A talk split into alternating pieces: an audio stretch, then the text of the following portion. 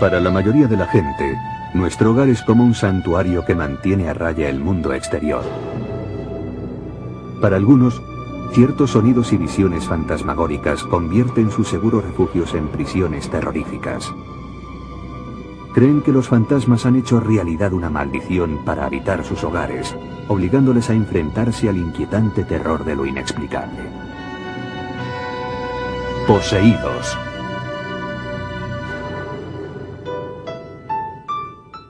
Desde el día que se casaron en 1987, el agente de policía Tom Brown y su esposa, Linda, habían soñado con ser propietarios de una casa. En 1996, los Brown y sus dos hijos se mudaron a una casa de ladrillo de tres dormitorios en la plaza Twin Oaks de East Peoria, Illinois. Su sueño por fin se había hecho realidad, pero muy pronto se convertiría en una pesadilla. En su primera noche en la nueva casa, Tom y Linda estaban profundamente dormidos cuando desde el sótano les llegaron unos violentos ruidos. Sonaba como si alguien estuviese cambiando de sitio todo lo que guardábamos en el sótano. Me desperté y pensé que era imposible, así que bajé y lo escuché con total claridad. Alguien estaba moviendo cajas de un sitio a otro. Sonaba como si alguien estuviese enfadado, tirando cosas, pero todo estaba en su sitio. No se movía nada. Se oía el ruido, pero no se veía nada. Convencidos de que todo se debía al agotamiento de la mudanza, Tom y Linda olvidaron el incidente, hasta que a la noche siguiente volvieron a oír los terroríficos sonidos, esta vez aún más fuertes. Llamadas a las puertas, portazos, pisadas ahogadas por el suelo de linóleo de la cocina y justo enfrente de la habitación de Chelsea, su hijita de tres años. Oí crujidos en el suelo, como si alguien caminase por la casa. No dejé de oír todos esos ruidos y estaba muy asustada. Volví a su cuarto, me senté en el borde de la cama y seguí sin ver a nadie, pero oía los ruidos. Era increíble. Pero parecía que había alguien observándonos a Chelsea y a mí. Tom y Linda estaban empezando a creer que alguien los estaba observando. Alguien a quien no podían ver. Luego, una noche, Tom vio algo que no podría olvidar jamás. En la sala había un gato bufando, como si se estuviera peleando con otro gato. Y también vi que una persona se metía en el cuarto de mi hijo. Fui corriendo a toda velocidad y no había nadie. No vi a nadie después de registrar el cuarto a fondo. Los Brown, que siempre habían sido escépticos respecto a los fantasmas, empezaron a sospechar que su nuevo hogar estaba encantado. Traté de ser racional, traté de averiguar qué estaba pasando, pero no encontré ninguna respuesta. Aterrorizada por los extraños sucesos, Linda estaba desesperada y deseaba mudarse de casa. Era nuestra primera casa, pero ya había tenido suficiente, así que le dije a Tom que nos mudaríamos en primavera, que no podía seguir escuchando cosas extrañas todo el rato, que casi me mataban de miedo. Tom, que seguía buscando una explicación, cruzó al otro lado de la calle para hablar con Shirley Beniak, cuyo hijo le había vendido la casa. Le pregunté a Shirley si sabía algo de ruidos, de fantasmas y de cosas parecidas, y se quedó boquiabierta, como no dando crédito a lo que le había dicho, y luego me dijo, así que tú también los has oído. Shirley le contó a Tom que sus padres habían construido la casa y habían vivido en ella hasta finales de los años 70. Su padre, Stuart Wall, era un hombre afable y feliz que en 1974 sufrió un ataque que lo dejó incapacitado y profundamente deprimido. La idea de ser una carga para su familia amargó su vida. Una noche se dirigió a la habitación del fondo de la casa, donde ahora dormía el hijo de dos años de los Brown. Se quitó el cinturón y se ahorcó con él. Shirley descubrió a su padre apenas con vida y lo descolgó. Mientras yacía entre sus brazos, ella pensó que trataba de pedirle perdón, pero no llegó a decirlo. Shirley le dijo a Tom que creía que el espíritu de su padre estaba atrapado en la casa, tratando todavía de pedir perdón. Esta historia por fin convenció a Tom de que su familia y él estaban viviendo con el espíritu de Stuart Wall. Tom se sentía indefenso, sin nadie a quien recurrir, hasta que en el periódico local leyó acerca de un hombre que investigaba casos de encantamiento. Rob Conover un antiguo investigador privado, se burlaba de los que creían en fantasmas hasta que una noche decidió demostrar que una supuesta casa embrujada no era en realidad más que un engaño. Estaba convencido de que allí no había nada, pero empezaron a ocurrir cosas que demostraban lo contrario. Crucé la puerta y sentí como si miles de diminutas agujas de hielo me atravesaran el cuerpo. Y entonces todo se quedó en calma. En ese mismo momento pensé que allí sucedía algo. Y cuando salí de la casa la mañana siguiente, mi actitud había cambiado por completo. Esta experiencia convirtió a Conover en creyente, obligándole a cambiar su título profesional de investigador privado por el de investigador paranormal. A partir de entonces se dedicó por entero a la caza de fantasmas. Después de hablar con Tom acerca del supuesto espíritu de Stuart Wall, Conover accedió a investigar aunque con reticencias. Muchas veces tengo que decirle a la gente que no, que no se trata de un espíritu, que lo que está produciendo el ruido es un frigorífico averiado o el aire que circula a través de la chimenea en un momento determinado, produciendo un ruido que suena casi humano, como pasos o quejidos o gritos o cosas por el estilo. Sin embargo, el cazafantasmas declara que es capaz de decir cuando un espíritu es real. Dice que es sensible a lo que él llama energías en las casas que albergan espíritus busca unos supuestos puntos fríos que dice que señalan la presencia de un espíritu.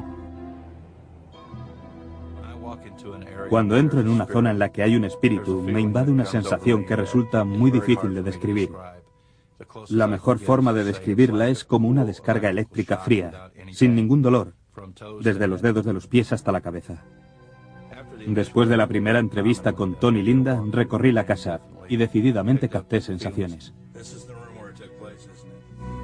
Conover sentía al fantasma en los mismos lugares en los que los Brown habían oído los ruidos.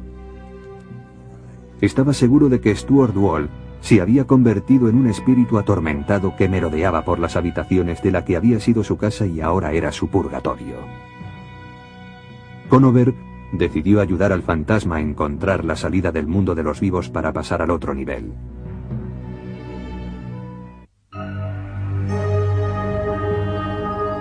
El investigador paranormal Rob Conover llegó a casa de los Brown con un equipo destinado a batallar con el espíritu de Stuart Wall. Veinte años antes, Wall se había suicidado en el dormitorio del fondo de la casa. Conover creía que su espíritu atormentado vagaba ahora por la casa y confiaba en que podría convencer al atribulado espíritu para que atravesara la luz. Su forma de llamar al viaje de los fantasmas desde este al otro mundo. Cuando fallecemos todos nos enfrentamos a la luz. Pero si nos quedamos a este lado y no atravesamos la luz, el motivo es que estamos unidos a una persona, a un lugar o a un objeto de este lado que pensamos que debemos proteger o acompañar. Conover y su ayudante empezaron a recorrer la casa buscando la presencia de Stuart.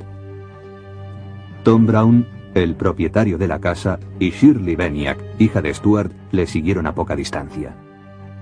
Sentí la presencia de Stuart. Estos calcetines empezaron a moverse por su cuenta, adelante y atrás, y dije en voz alta, Stuart, tienes toda mi atención. ¿Entro en la casa o bajo al sótano? Y en ese momento se produjo un fuerte ruido abajo, así que bajamos al sótano, y su presencia se percibía allí con mucha fuerza.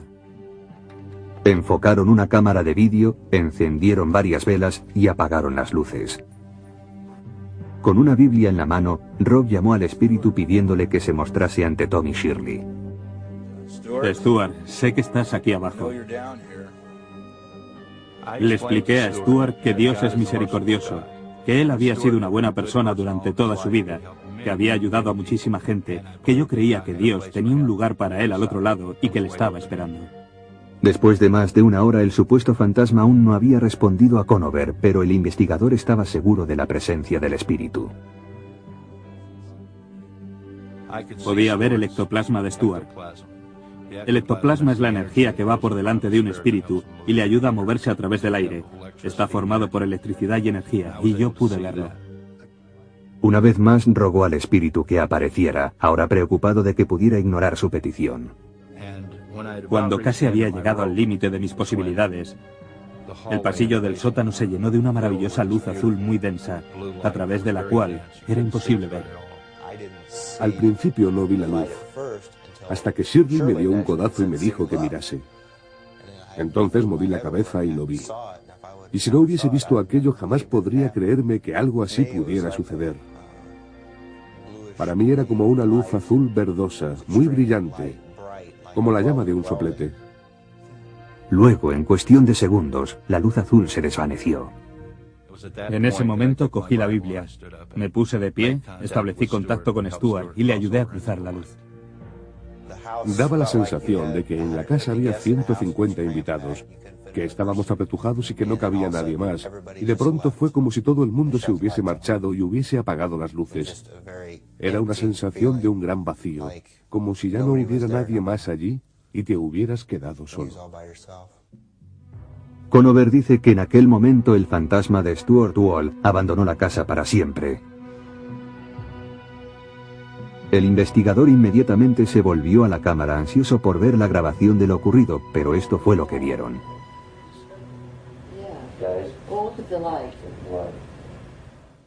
Tom, como buen policía, me pidió ver la cinta, convencido de que aparecerían las luces. Así que pusimos la cinta y se oían nuestras conversaciones, pero no se veía ninguna luz. Shirley preguntó por qué, y yo le dije que se debía a que nosotros éramos los únicos que debían ver esa luz. Desde aquella noche, la calma ha vuelto a la casa de la plaza Twin Oaks.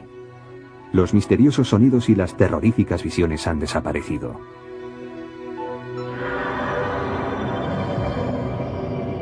¿Recorría el fantasma de Stuart Wall las estancias de esta casa? ¿Fue conducido finalmente ese espíritu a otro mundo durante este ritual? Los escépticos sostienen con énfasis que los fantasmas no existen y que el razonamiento lógico puede explicar todas las anomalías asociadas a los espíritus. Terence Hines, profesor de psicología, cree que el fantasma de los Brown es un producto de su imaginación. Cuando entras en una casa nueva se van a producir ruidos extraños con los que no estás familiarizado. Así que si entras pensando que alguien se suicidó en el cuarto de Johnny y oyes algo extraño, te resulta muy fácil pensar que se trata de un fantasma. Especialmente fácil para Linda Brown, que había crecido en la casa de al lado de los Wall y que tenía seis años cuando Stuart Wall se suicidó. De niña no supo cómo había muerto, pero de mayor se enteró de la trágica verdad. Hines piensa que eso debió contribuir a que Tom y Linda decidieran que los extraños sonidos y visiones estaban causados por un fantasma. Hines dice que es natural, que la mente humana está programada para imponer el orden en las experiencias extrañas. El cerebro humano está organizado para crear percepciones. En especial cuando nos enfrentamos a estímulos azarosos y nebulosos, el cerebro trata frenéticamente de controlarlos. Los que creen en los fantasmas, como el parapsicólogo Lloyd Auerbach, no están de acuerdo con que el espíritu de Stuart Wall fuese un simple invento de la percepción de Tommy Linda. Sostiene que cuando varios testigos informan de la misma o de similares experiencias, como ocurrió en casa de los Brown, esos testigos deben ser tomados en serio. Es una experiencia subjetiva, experimentada por mucha gente a lo largo de muchos años, que da mucha credibilidad al hecho de que realmente hubiese algo allí y que no fuese un simple invento de la gente. Lo que estudiamos es cuánta gente hay, cuántos testigos, los testimonios de los testigos de los casos de encantamientos parecen coincidir bastante. El testimonio de los testigos oculares no es convincente porque hay testigos presenciales que juran sobre la Biblia haber visto cosas que sabemos con toda seguridad que no existen. Remontándonos a la Edad Media había gente que juraba haber visto brujas atravesando el cielo con escobas. Conover y los Brown están seguros de haber visto una luz azul, pero Tom Flynn, un escéptico que ha examinado casos de hogares embrujados, dice que si la vieron, debería haber aparecido en la cinta de vídeo que grabaron. Las cámaras de vídeo responden al mismo espectro de colores que el ojo humano. De modo que si apuntas una cámara de vídeo a un punto y ves una luz azul, la cámara también la verá. Así que pienso que es muy revelador que esas tres personas informen de haber tenido esa experiencia, mientras que la cinta de vídeo que grabaron no la confirma. Flynn dice también que varias de las declaraciones de Conover, como que siente una presencia, que puede mover a los espíritus a través de la luz, y que es capaz de ver el ectoplasma, están basadas en la mitología usada comúnmente por los que creen en los fantasmas. Uno de los trucos típicos que hacían los medium espiritistas en sus sesiones a partir de la década de 1860 consistía en producir ectoplasmas. Sabemos que aquellos mediums del siglo XIX usaban una serie de trucos, pero de allí vino la tradición de que existía ese ectoplasma, esa especie de sustancia semimaterial que pertenecía a los fantasmas. Los creyentes dicen que es posible que Conover se base en temas sacados de la cultura popular, pero que su ritual parece ser eficaz. Desde la visita de Conover, los Brown ya no oyen ruidos misteriosos ni pisadas fantasmagóricas. Tal vez el cazafantasmas que fue a casa de Tom y Linda tenía alguna capacidad auténtica para afectar al entorno, porque lo que hizo, fuera lo que fuese, funcionó. El profesor Finuken dice, sin embargo, que la mejor forma de eliminar unos fantasmas imaginarios es empleando métodos imaginarios de cazafantasmas. Es un alivio psicológico, dicho de otra forma. Él dijo lo que esa gente quería oír e hizo lo que parecía adecuado para lo que querían ver y oír. La aparición del fantasma de Stuart Wall fue una visión compartida o una ilusión compartida. ¿La mente hace mentir a los sentidos? ¿O acaso los atormentados espíritus de los muertos vagan por esta tierra? La respuesta depende de la fe de cada uno en lo sobrenatural. A los que dicen que un fantasma ronda por su casa, el alivio solo les llega cuando el espíritu se marcha cuando las víctimas se mudan. Para otros, en cambio, ninguna casa puede ser un hogar. Para estas familias no hay ni descanso ni salida.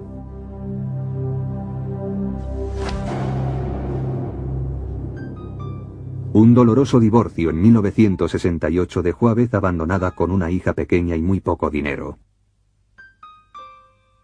Estaba reconstruyendo su vida pocos años después cuando conoció a Bob Batchel. Se enamoraron, se casaron y Bob adoptó la hija de Beth, Lia. En 1971, cuando los Batchel se mudaron a esta casa de New Brunswick, en Nueva Jersey, la recién inaugurada felicidad de la joven familia sería muy fugaz. En la casa empezaron a ocurrir sucesos extraños. Al principio, Bob y Beth no se tomaron en serio las extrañas actividades como lámparas que se balanceaban, puertas que se abrían y se cerraban u objetos que aparecían en lugares indebidos. Luego se vieron obligados a hacer frente al terror atrapado en las paredes de su nuevo hogar.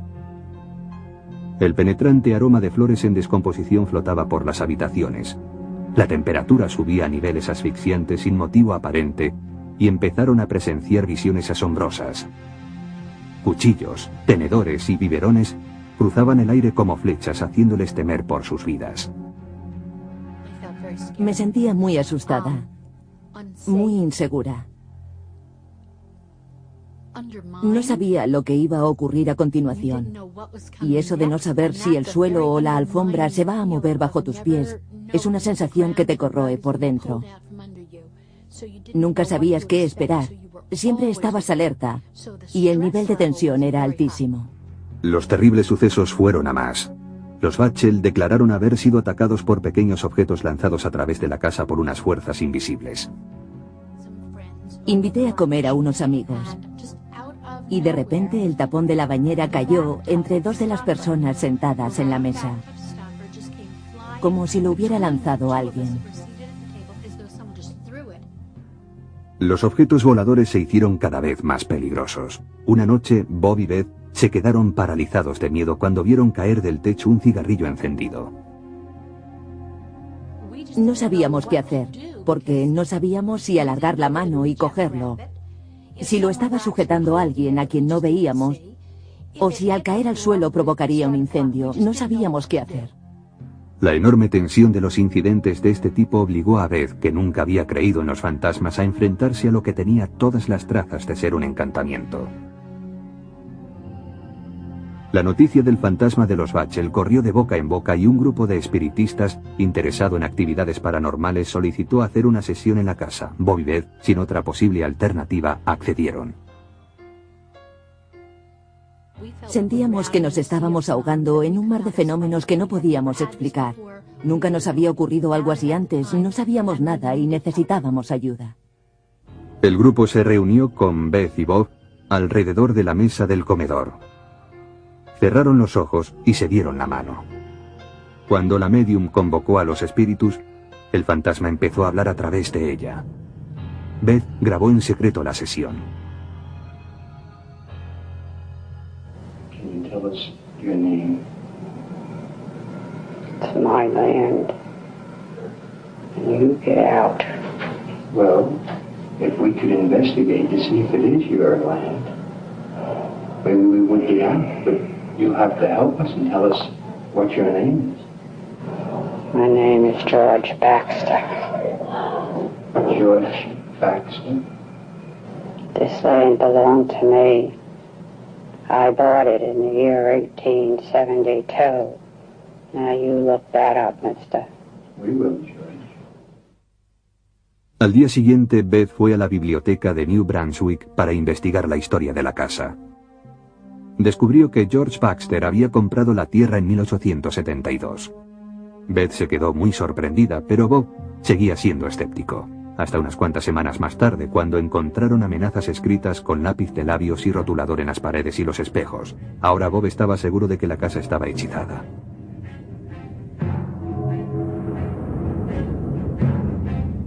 El enfurecido fantasma perdió los estribos, escribiendo mensajes terribles a la familia. Lo que estamos viendo son las notas auténticas que Bob dice que escribió el fantasma. A medida que aumentaban los supuestos hechizos, los Bachel ya no pudieron mantener a su hija de ocho años a salvo del fantasma. Yo sabía que estaba ocurriendo algo. Había que ser un idiota para no saberlo. Cuando el día de tu octavo cumpleaños te levantas por la mañana y hay cruces rojas pintadas por todas las paredes y carteles que dicen muérete. En 1972, Beth tuvo a su segunda hija, Lisa. La amenaza que se cernía sobre las dos niñas era cada vez mayor. Según Lia Bachel, a esas alturas, el fantasma ya había dañado su infancia de forma irreparable. Era una casa infernal. Por lo que a mí se refiere, esa casa destruyó a la que antes de mudarnos allí era una niña normal de cuatro años. Odio esa casa.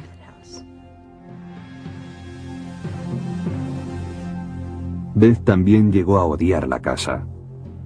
Sabía que sus hijas estaban aterrorizadas y sentía que no tenía posibilidades de protegerlas. Cuando alguien toca a mis hijas, ahí está el límite. Y eso fue lo que ocurrió, que se produjeron una serie de incidentes, dos en particular, que estaban muy dirigidos contra nuestras hijas y pensamos que teníamos que marcharnos. Decididos a dejar de luchar contra su fantasma, los Bachel embalaron todas sus cosas y se marcharon, seguros de que dejaban atrás al violento espíritu. Pero su desesperado intento de huida solo los hundió más profundamente en el misterio.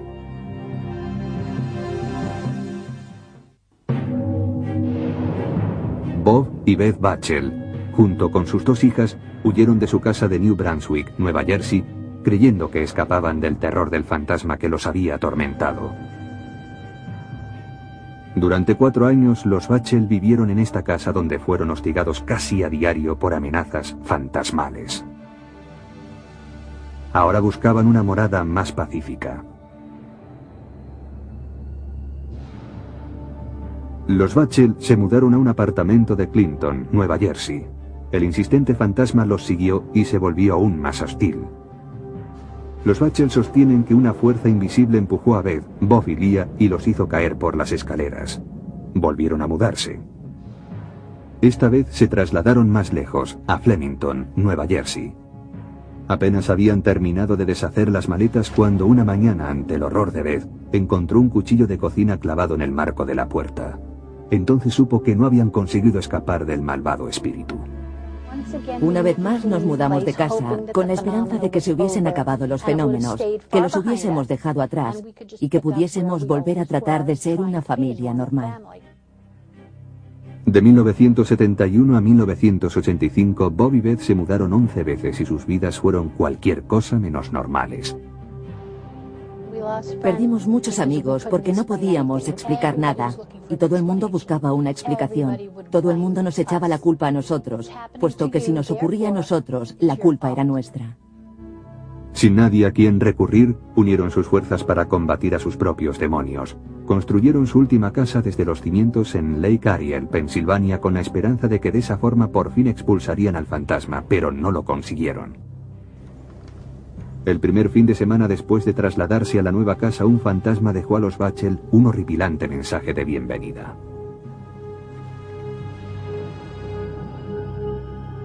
Era bien pasada la medianoche cuando a los Bachel los despertaron unos gritos histéricos. Corrieron al cuarto de su hija y la encontraron llorando y muerta de miedo porque había visto a su gato colgado por el cuello del quicio de la puerta con los ojos fuera de las órbitas. Los Bachel no vieron nada. La aparición fantasmal había desaparecido. Varias noches después, los Bachel se volvieron a despertar en plena noche cuando los cristales de los cuadros de la sala de estar explotaron de pronto, lanzando trozos de cristal por toda la casa.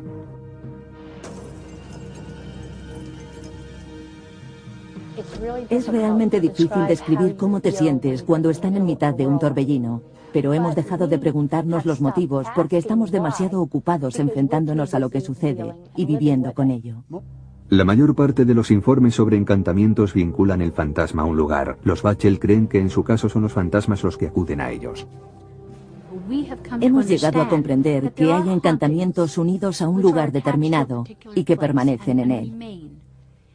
Luego hay encantamientos en los que parece que la gente, y no la casa, es la que está encantada, de modo que vaya donde vaya esa gente, el encantamiento irá con ella. A partir de todo lo que se ha hecho y se ha probado y de todo lo que nos han dicho, parece que yo tengo algún tipo de presencia, que soy como una especie de imán que parece atraer a esos fenómenos espirituales. Los Bachel agotados física y emocionalmente dicen que ya no pueden seguir tratando de huir del fantasma. Permanecen en su casa de Lake Ariel, resignados a sus encantamientos e inquietos respecto a lo que puede deparar el futuro. ¿Atraen los Bachel de alguna forma a los hechizos y a los espíritus allá donde se van a vivir o crean ellos mismos sus propios demonios?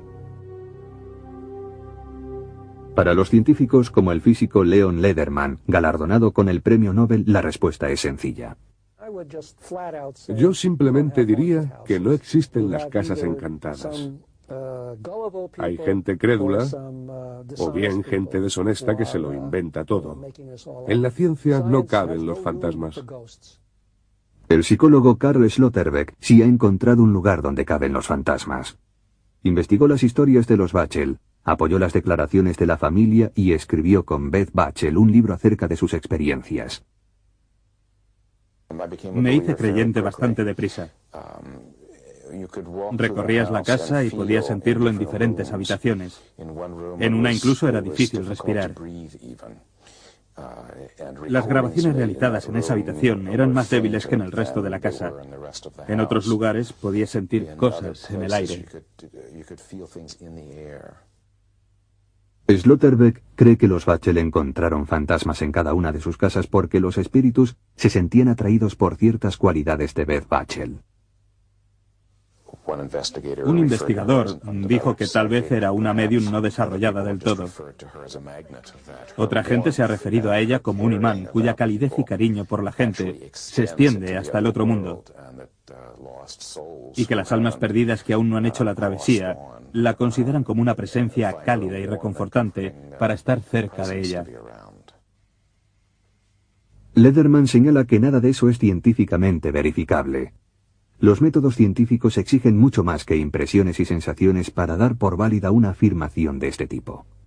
Para afirmar que veo algo, tengo que demostrarlo. Es la tarea del dueño del lugar encantado o del autor del libro. En 400 años de innumerables reclamaciones nadie ha conseguido jamás convencer a la comunidad científica. El parapsicólogo Lloyd Auerbach encuentra pruebas en los informes de los Bachel de objetos flotando y moviéndose a través del aire. Dice que cuando algunas personas están sometidas a tensiones su energía puede hacer levitar los objetos. Es un fenómeno conocido como psicoquinesis. En parapsicología, la psicoquinesis es la capacidad de la mente para afectar de forma directa a la materia o a la energía para mover cosas. Normalmente se trata de una persona viva cuya mente subconsciente está transmitiendo energía o reaccionando a la tensión y usa la psicoquinesis, la capacidad de la mente sobre la materia para mover esos objetos. No se han encontrado pruebas sobre la existencia de la psicoquinesis. Los testigos oculares que dicen haber visto cómo un objeto se movía son poco dignos de confianza.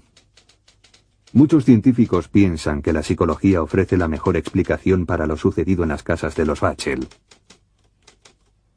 El psicólogo y profesor retirado Robert Baker dice que en más de 50 años investigando supuestos casos de encantamiento solo ha encontrado fantasmas en un lugar. En la mente humana. Es un invento de la mente humana, que ha inventado los fantasmas porque los fantasmas proporcionan una gran satisfacción psicológica a la gente que cree en ellos. Llenan un hueco, un vacío de sus vidas. Finucane sugiere que a vez podría resultarle más fácil enfrentarse a fantasmas imaginarios que hacer frente a asuntos reales. Los fantasmas pueden ser utilizados por ciertos miembros de la familia con fines propios, como un método de autodefensa psicológica, por ejemplo, cuando las cosas les van mal a los restantes miembros de la familia. Tal vez sea una manera de conseguir cierto grado de seguridad frente a los demás. En el caso de la señora Batzel, tal vez fuese la forma de resolver algunos de sus problemas en el seno de su familia. ¿Acaso los más de 20 años de supuestos encantamientos en el hogar de la familia Bachel son obra de unos espíritus activos o quizás de una imaginación hiperactiva? Los escépticos y los científicos señalan la falta de pruebas concluyentes para apoyar las afirmaciones de los Bachel. Los creyentes toman nota de las visiones de los sucesos fantasmagóricos y de los cuchillos que se clavaron en los marcos de las puertas, y ven en todo ello la huella de los misterios sin explicación.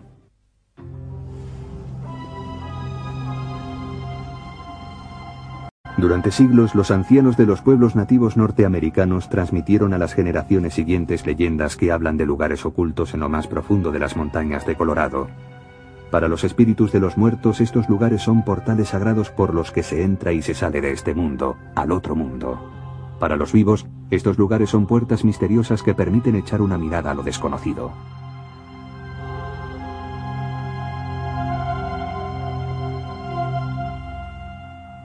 Steve Lee, un camionero de Dallas, viajaba por una nueva ruta de reparto a través de las montañas de Colorado.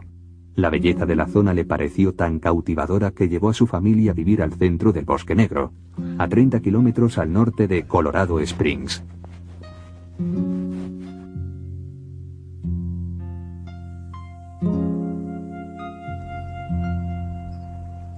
Compró una cabaña de troncos situada en medio de un terreno de dos hectáreas y media y sus hijos pronto se acostumbraron a vagar por el bosque que les daba una sensación de libertad y de aventura.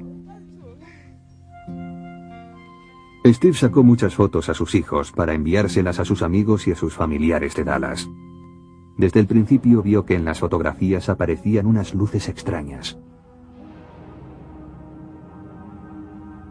Me fijé en unos rayos anaranjados que seguían a mi hijo menor y a mi hijo mayor le seguía un resplandor verdoso de un lado a otro. Poco después, en las fotos, empezaron a aparecer cosas que no debían estar allí, como perros o caras. Al principio Steve no hizo caso de las fotos pensando que le pasaba algo a la película, pero las misteriosas luces y la niebla fantasmagórica siguieron apareciendo en sus fotos. Steve se obsesionó con las fotos y cada nuevo rollo de película le traía algún descubrimiento todavía más terrorífico. Algunas partes de la casa eran más activas que otras. Cuando Steve fotografió el espejo de encima de su cómoda, se sintió aterrorizado por los reflejos que le devolvían su propia mirada. En mi espejo aparecían caras de diferentes personas, no pertenecían a la misma persona. En el espejo aparecía una cara que luego se desvanecía, y luego aparecía otra cara que también se desvanecía. Steve se negaba a creer que tenía fantasmas. Instaló cámaras de seguridad alrededor de la casa esperando encontrar pruebas de que las luces y la niebla eran de origen humano. Las cámaras no captaron nada fuera de lo normal, pero a Steve le siguieron acosando unas imágenes que no podía entender. Decidió ponerse en contacto con Bill Gibbons, un especialista en electrónica e investigador amateur de los fenómenos paranormales. Gibbons trajo su propia cámara de vídeo. Por la noche la instaló en el exterior de la casa en el bosque.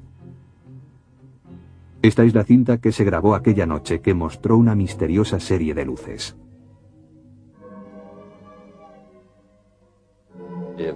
No se parecía a ninguna descarga eléctrica de cualquiera de los tipos que había visto.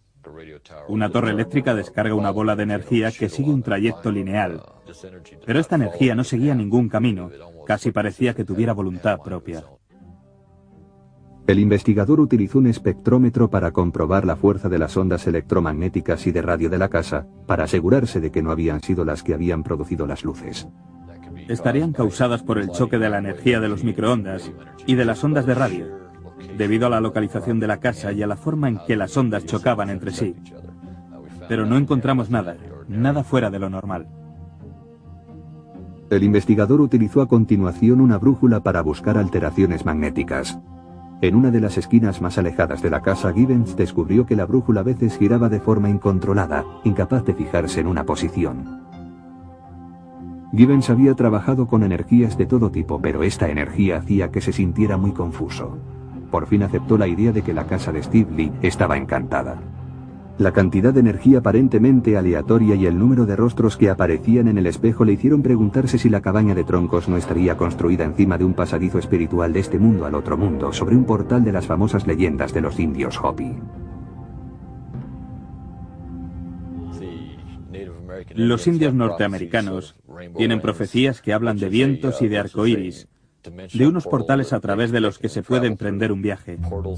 Esos portales son como una especie de senderos y de caminos por los que viajan los espíritus. Steve Lee seguía negándose a creer que su casa pudiera estar embrujada, pero la leyenda del portal le intrigó. Se puso en contacto con Dennis Haug, un investigador de casas encantadas que conocía la existencia de los portales. La gente que conoce las leyendas de los indios Hopi de la zona del Bosque Negro, que se remontan a mucho tiempo atrás, cree que aquí se abría un portal que llevaba al otro mundo, a través del cual han viajado cientos de espíritus. Lee invitó a Hawk a visitar su casa. El investigador se presentó con una cámara de infrarrojos capaz de mostrar la energía en una película de vídeo, representando con diferentes colores los distintos gradientes de energía invisible. Hawk sacó fotografías por toda la casa y recopiló lo que le parecieron pruebas posibles de la presencia de un fantasma. Todos obtenemos estos tipos de energía cuando sacamos fotos en casa de Lee. Después, si las ampliamos sin manipularlas, vemos imágenes de rostros claramente identificables, rostros de seres o formas que representan alguna clase de energía. Aparecen en mitad de estas imágenes electromagnéticas o de infrarrojos que captamos. La extraña energía que aparecía en la película de rayos infrarrojos sorprendió incluso a Hawk. Steve Lee no tenía ninguna explicación para esas extrañas apariciones.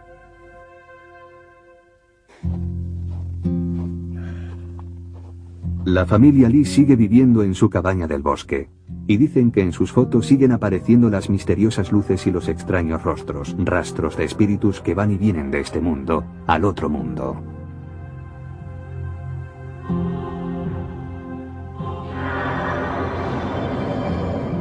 ¿Está llena la casa de Lee de espíritus que viajan a través de un portal legendario?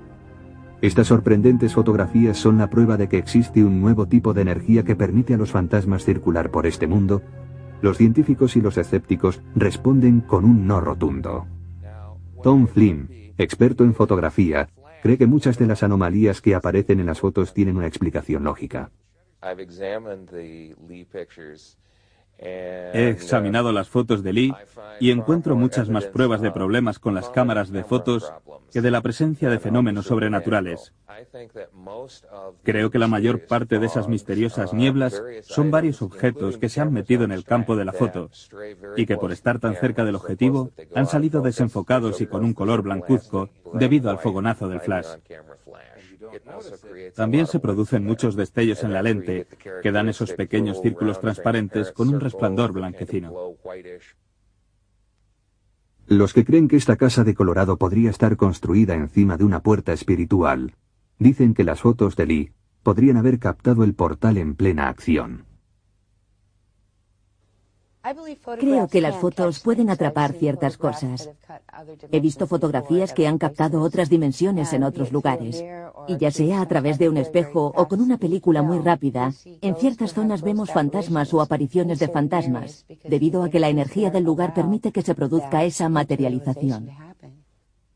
El físico Leon Lederman opina que si los creyentes dicen que hay un portal de energía en la casa de Lee, entonces deben basar sus afirmaciones en principios científicos exactos y no en fotografías fantasmagóricas. En la ciencia hay muchísimas incógnitas, pero hay una diferencia entre una incógnita científica y la afirmación de que existen lugares sagrados o casas encantadas, lo cual no se puede verificar científicamente. Son simples fenómenos naturales mal interpretados por gente que quiere creer desesperadamente en ellos y que no tiene ni la menor idea de cómo funciona la ciencia. El doctor Michael Persinger, neurocientífico, sabe cómo funciona la ciencia y dice que la geofísica puede explicar las misteriosas luces de la casa de Steve Lee. Cuando tienes fuerzas geofísicas, incluso muy pequeñas, y las enfocas en un pequeño espacio durante un tiempo muy breve, puedes obtener unos campos magnéticos tremendos. Cuando eso ocurre puedes generar fluorescencias y destellos luminosos muy parecidos a las descargas electrostáticas, que si están por encima del umbral lumínico, se pueden fotografiar igual que cualquier otro tipo de fenómeno electrostático. Persinger dice que estas extrañas anomalías en el campo electromagnético natural de la Tierra se encuentran en muchos lugares supuestamente encantados y que a veces se cruzan con las ondas cerebrales de la gente que vive en ellos, produciendo sensaciones parecidas al encantamiento. Es una teoría que ha puesto a prueba en su laboratorio de Sudbury, en Ontario. Muchas de las pautas de los campos generados en las zonas encantadas que hemos estudiado tienen una disposición errática muy complicada, muy breve y muy fugaz. Si esas fuerzas estimulan el cerebro, se podría tener la sensación de una presencia, del sonido de pisadas o movimientos e incluso de voces, y la sensación omnipresente de que hay algo observando. Todos estos síntomas son reflejo de los acontecimientos descritos por los Brown en el apogeo del supuesto encantamiento de su casa. Esto podría explicar también por qué Beth Bachel es incapaz de huir de los fantasmas que la han perseguido desde hace más de 20 años. Algunas personas muy creativas son más sensibles a estas misteriosas fuerzas geofísicas que otras, un hecho que para muchos justifica su pretensión de haber tenido varios encuentros fantasmagóricos. Aunque la gente sea sensible a lo sobrenatural, eso no significa que esté loca. Me sorprende la cantidad de gente salida de quién sabe dónde que ha venido a hablarme de una luz que ha visto en una habitación oscura o de un pariente fallecido que ha vuelto a visitarles. De modo que es un fenómeno mucho más común de lo que pensamos. Pero la gente duda mucho antes de hablar del asunto por las implicaciones de que pueda haber alguna clase de psicopatología asociada. Algunos escépticos creen que la fe en los fantasmas persiste incluso ante el escepticismo de los científicos debido a que representa una creencia cultural muy arraigada. En un sentido, los fantasmas están dentro de la cabeza de la gente, pero en otro sentido, cultural y socialmente, existen para esa gente y desde luego para muchas otras personas de la sociedad. Son una elaboración humana. Los creyentes se oponen a la idea de que los encuentros con los espíritus son creaciones de la mente humana. Insisten en cambio en que los encantamientos merecen respeto debido a que los espíritus inquietos son reales. Cuando te encuentras cara a cara con ello tienes que tratarlo como una realidad, porque cuando estás frente a algo, estás frente a una realidad. De los espíritus inquietos a las puertas que llevan a otros mundos, los encantamientos tienen la facultad de producir miedo y terror a quienes creen en ellos. ¿Acaso una presencia fantasmal es realmente obra de nuestra propia mente? ¿O es obra de unos atribulados espíritus condenados a vagar por la tierra? Los que han estado enfrentados a una presencia fantasmagórica saben que viven en los umbrales de lo inexplicable.